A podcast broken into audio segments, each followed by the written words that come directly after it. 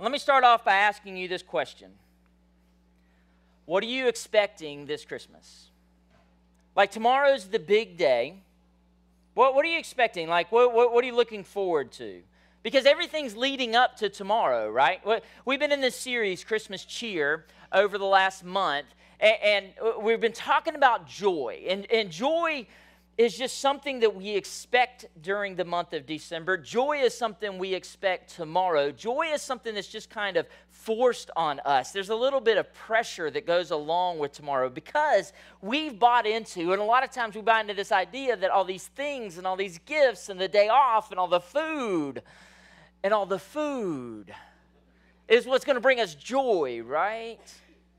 But what we're really after and what we've been talking about through this month is lasting joy. Like the kind of joy that goes beyond tomorrow, beyond a couple of hours after receiving the gifts. And what we're learning through this series is that that kind of joy, it only comes when we learn to trust, when we trust in the wonderful counselor, Almighty God, everlasting Father, the Prince of Peace, like we read last week in the book of Isaiah. So, back to this idea of what are you expecting? You know, there's so much anticipation. It's leading up to the big day. We've been preparing for this. In fact, the um, churchy word that goes along with this season, and some of you that are from traditional church backgrounds, you may have heard of the word Advent. We're in the season of Advent. And basically, what Advent is, is just a, a, a fancy way of saying preparing. It's just preparing and anticipating the arrival of Jesus. And to understand Advent, we got to go all the way back. We got to go all the way back to the beginning of the Bible. We got to go back to the Garden of Eden. We got to go back to Adam and Eve and their relationship with God and how they had that relationship with God that God wanted with all of us, that close, intimate, personal relationship. And it came from fully trusting in God until one day, and you know the story, they didn't trust and they disobeyed. They trusted someone else, something else. And you know what happens? They disobeyed, and then sin entered the picture. And because of that, when sin enters the world, brokenness and pain and suffering happen.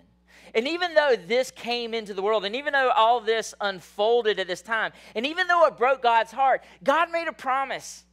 He made a promise all the way back in the book of Genesis that He would send someone to crush the serpent's head. You know this you probably heard that scripture, that would crush the enemy, that would restore the broken relationship with God. And since that moment, man, Advent began. Right? And everybody had this great expectation, and everybody was looking forward to the day that this one would come. And, you know the story, and you know the Bible, and the Old Testament prophets would come, and they would prophesy about the one that would come that would relieve us, that would take away the sin in our life, and that would restore the hope and give us peace and bring the joy that we're looking for. And we've been waiting. We're expecting. And then one night, as we saw so beautifully illustrated here, there came a baby in a manger. And the waiting was almost over and we turn to the book of Luke, we read Luke chapter 2, and we're going to read this together. We do this every Christmas Eve.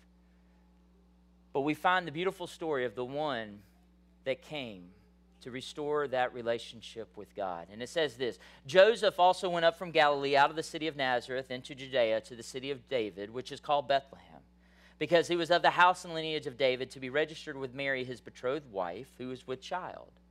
And so it was that while they were there, the days were completed for her to be delivered. And she brought forth her firstborn son and wrapped him in swaddling clothes and laid him in a manger because there was no room for them in the inn.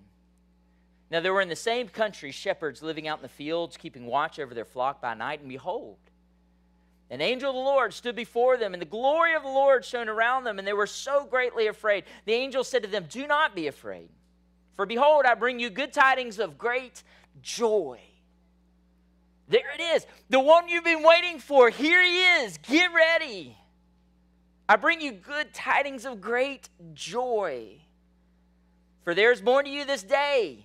Here he is in the city of David, a Savior who is called Christ the Lord. And this is going to be your sign. You're going to find a babe wrapped in swaddling clothes lying in a manger because this isn't normal. You're going to know that this is the one you're looking for because of how you find him in the manger. And then suddenly there was the angel, a multitude of the heavenly host, praising God, saying, Glory to God in the highest, and on earth peace, goodwill towards men. And then the celebration begins, right? Like he's here. The one we've been anticipating, the one that we've been waiting for. And because of his arrival, there was great joy. And yet, we also know that in the story, it's not all joy. There's also difficulty, and there's even tragedy. Because some didn't recognize, some didn't notice the Messiah, some didn't get it. Because it wasn't what they were looking for, it wasn't what they were expecting. So, for the next part of the story, we turn to Matthew chapter 2 and we read this. Now, after Jesus was born, this was after his birth in Bethlehem of Judea in the days of Herod the king. Behold, wise men from the east came to Jerusalem, saying, Where is he who has been born king of the Jews? For we have seen his star in the east and have come to worship him. When Herod the king heard all this, he was troubled. Why was he troubled? Because the wise men are coming saying there's going to be a new king. You know, we've been hearing this story. We've heard the prophecy about the new king that was supposed to be born. So, where is he? And Herod is thinking, I'm the king, not someone else. And so, Herod's troubled with this news. He wanted to be king. Verse 4. So he gathered all the chief priests and the scribes of all the people and inquired them, Where, where is this so called king of the Jews? Where is this Christ going to be born?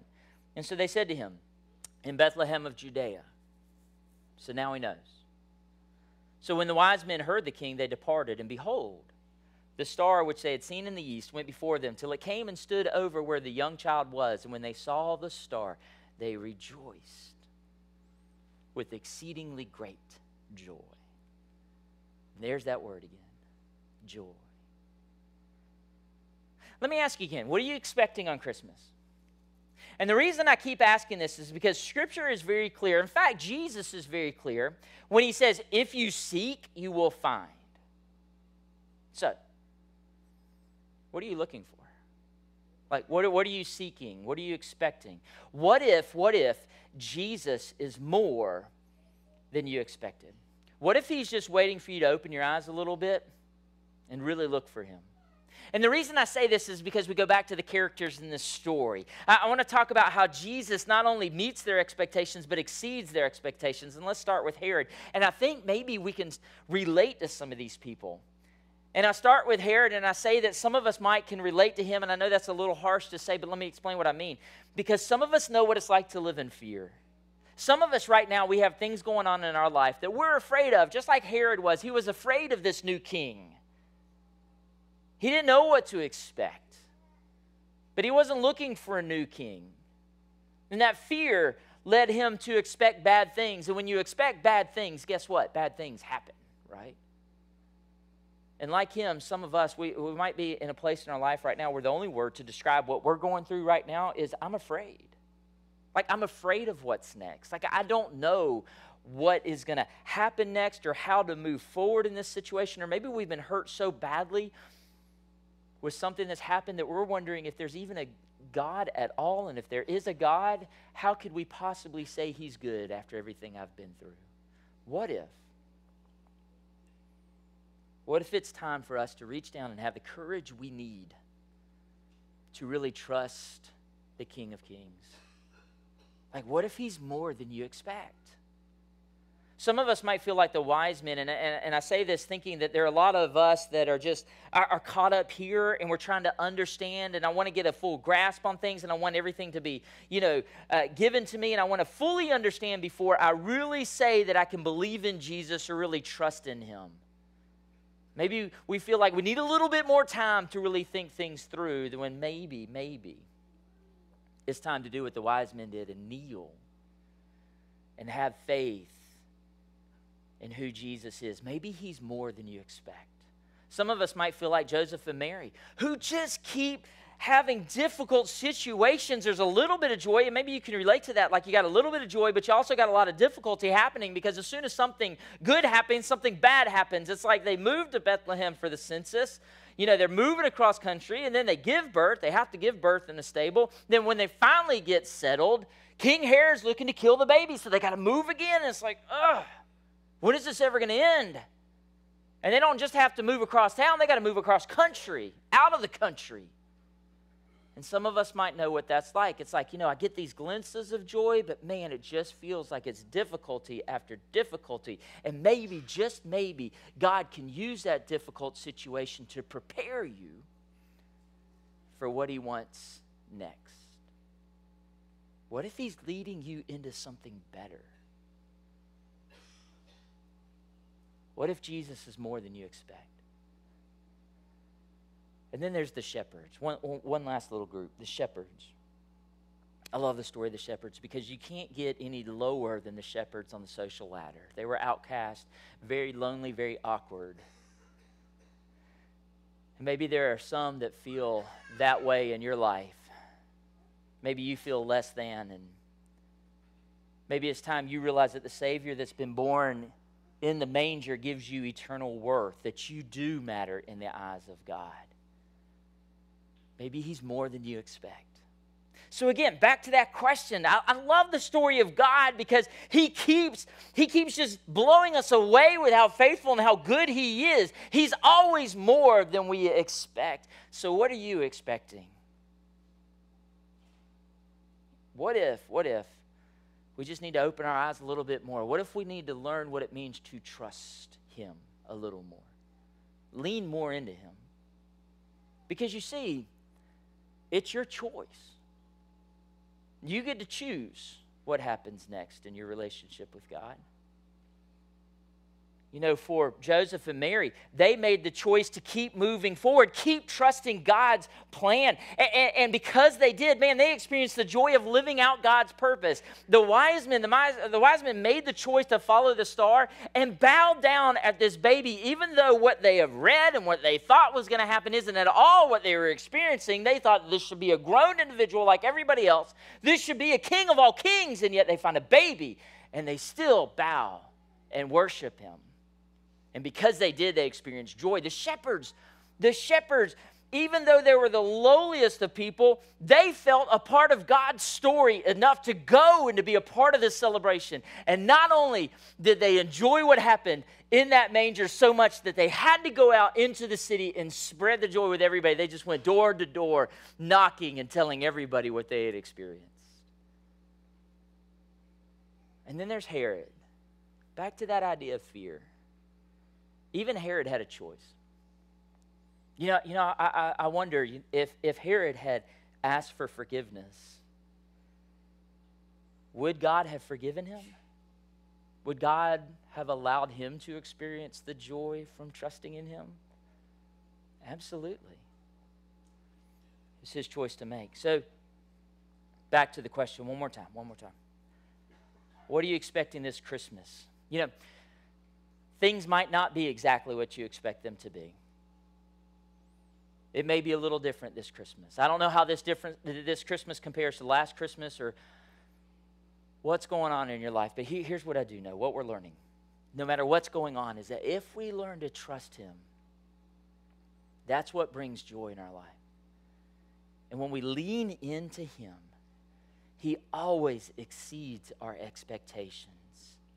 And there's no better example than a baby, than a baby born to be the one that saves us from our sins. Let's pray together. God, we thank you that you can change the ordinary into the extraordinary. So, God, help us to learn to trust you and to trust the one that was born in the manger that can truly save us and bring the joy that we're looking for. God, help us to open our eyes and to expect great things from the one who came to bring us hope, peace, and joy. It's in Jesus' name we pray these things. Amen.